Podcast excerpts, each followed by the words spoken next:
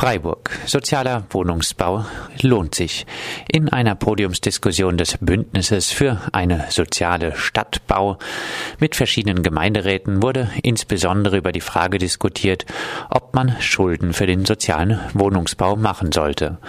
Dabei gehen selbst die unabhängigen Listen dem Mythos auf dem Leim, dass sich sozialer Wohnungsbau nicht lohne. Das Mietshäuser-Syndikat macht es aber vor. Es gibt auch hier noch Rendite. Die ist nur nicht ganz so hoch, wie sich Investoren ohne soziales Gewissen erträumen. Bei der derzeit nicht vorhandenen Zinsbelastung lohnt es sich somit auf jeden Fall, Geld für den sozialen Wohnungsbau in die Hand zu nehmen. Gerade mit langen sozialen Bindungen würden Werte geschaffen, die dauerhaft der Stadtgesellschaft nutzen. Wer wie die Grünen von Generationengerechtigkeit spricht und sich deshalb gegen sozialen Wohnungsbau und die 50-Prozent-Quote ausspricht, blendet diesen Wert des sozialen Wohnungsbaus aus und lässt die soziale Gerechtigkeit links liegen. Freiburg. Verdrängung im Binsengrün durch Freiburger Stadtbau erfolgreich. Die mit 4,2 Millionen Euro geförderte energetische Sanierung und Privatisierung des Weingartener Hochhauses Binsengrün 34 führt, wie erwartet, zu einer massiven Verdrängung. Von den BewohnerInnen von vormals 88 Stadtbauwohnungen werden nach derzeitigem Stand wohl nur noch drei Parteien zurückkehren.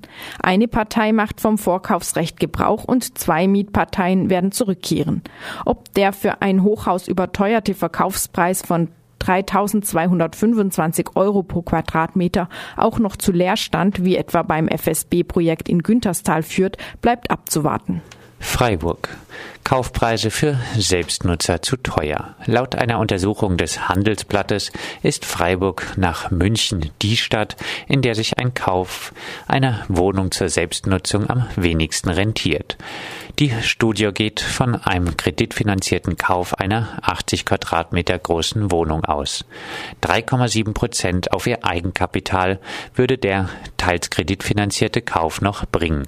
2,3 Prozent Rendite auf die Gesamtinvestition. Mieten und Geld anders anzulegen, hält das Handelsblatt für sinnvoller. Ob die derzeit wahnsinnigen Preissteigerungen beim Wiederverkauf hier berücksichtigt sind und ob man, wie es das Handelsblatt tut, in Freiburg wirklich von einem Vorteil für MieterInnen sprechen kann, bleibt offen. Erfrorene Obdachlose.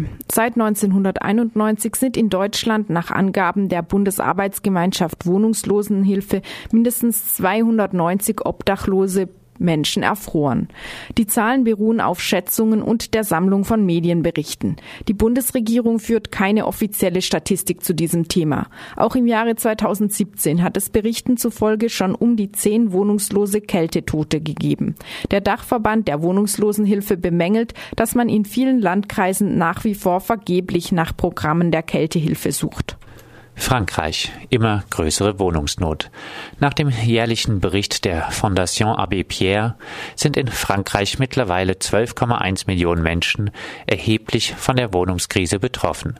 Sie leben auf zu engem Raum in schlechten Behausungen, sind von der Räumung bedroht oder selbst von billigen Mieten so überfordert, dass sie sich keine Heizung leisten können. Geschätzt wird, dass etwa vier Millionen entweder gar keine Obdach haben, nur notdürftig untergebracht sind oder keinen persönlichen Raum haben. Innerhalb von zehn Jahren ist die Zahl an Personen ohne festen Wohnsitz um 50 Prozent auf 143.000 gestiegen. Seit dem Jahr 2000 sind die Energiepreise zudem um 70 Prozent gestiegen, sodass etwa 11 Millionen Menschen keine Mittel für eine ausreichende Energieversorgung haben. Freiburg. Bauern und MieterInnen Verlierer beim Stadtteil Dietenbach. Die Stadt Freiburg vermeldete einen Erfolg auf dem Weg zum neuen Stadtteil Dietenbach. Zitat, ein von der Stadtverwaltung initiiertes Kooperationsmodell bietet die Möglichkeit, dass die Eigentümer durch die Sparkasse einen deutlich höheren als den gutachterlich festgestellten Preis für ihre Grundstücke erhalten und somit ein Großteil der Enteignungen verhindert werden kann. Zitat Ende. Die Einigung mit der Sparkasse beinhaltet, dass GrundstückseigentümerInnen 64 Euro pro Quadratmeter bekommen. Damit Damit steigen die Baukosten des neuen Stadtteils schon einmal massiv an, sodass die Zahl an bezahlbaren Wohnungen niedrig sein dürfte. Und die Einigung entschädigt zwar Grundstückseigentümer, nicht aber diejenigen, die die Fläche nutzen, um dort Lebensmittel zu produzieren. Die meisten Bauern, die Felder im Bereich Dietenbach bewirtschaften, haben ihre Flächen größtenteils nur gepachtet. Ihnen droht der Verlust der Flächen, was existenzgefährdend sein kann. Die Pachtpreise gehen in die Höhe und gerade im Umkreis von Freiburg gibt es kaum Alternativen. Eine regionale Lebensmittelversorgung ist so kaum noch möglich. Freiburg, IG Subkultur gegründet. Mitte Dezember hat in Freiburg ein nächtlicher Protestzug gegen die restriktive Politik der Stadt Freiburg, gegen die Kulturszene stattgefunden. Nun hat sich eine Interessensgemeinschaft Subkultur gegründet. Zunehmend, so die IG, gehen Orte verloren, an denen zuvor Menschen ihre Freizeit verbrachten und kreativ tätig sein konnten. Proberäume und Auftrittsmöglichkeiten für Bands sind rar. Partys werden untersagt und Kneipen mit restriktiven Auflagen belegt.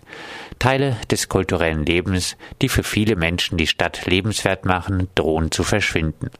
Die IGI-Subkultur, die sich als Lobby für die Subkultur versteht, fordert ein Pop-Beauftragten und ein Dialog auf Augenhöhe verspätete Nebenkostenrechnungen hinfällig. Nach einem Urteil des Bundesgerichtshofs müssen MieterInnen keine Nebenkostenabrechnungen begleichen, die nach mehr als zwölf Monaten kommen. Ausnahmen gibt es nur wenige und nur wenn VermieterInnen konkret darlegen können, dass sie die Verspätung nicht zu vertreten haben. Freiburg. Mehr Gefahrengebiete, mehr Videoüberwachung.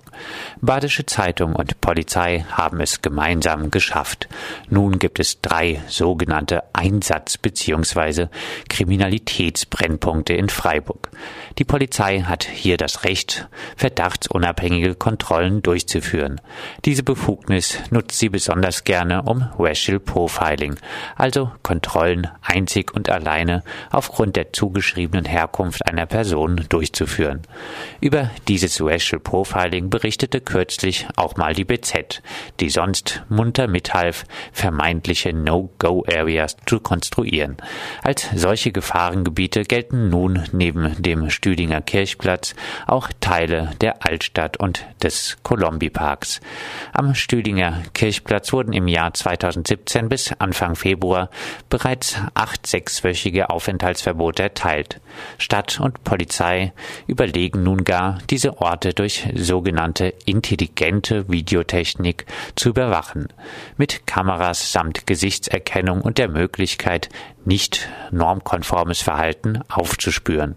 In Hamburg gab es gegen die Einrichtung eines Gefahrengebietes massiven Widerstand. In Freiburg wird der Widerstand gegen den Ausbau der Überwachung, der noch nicht einmal belastbares Datenmaterial zugrunde liegt, und der Einschränkung der Freiheitsrechte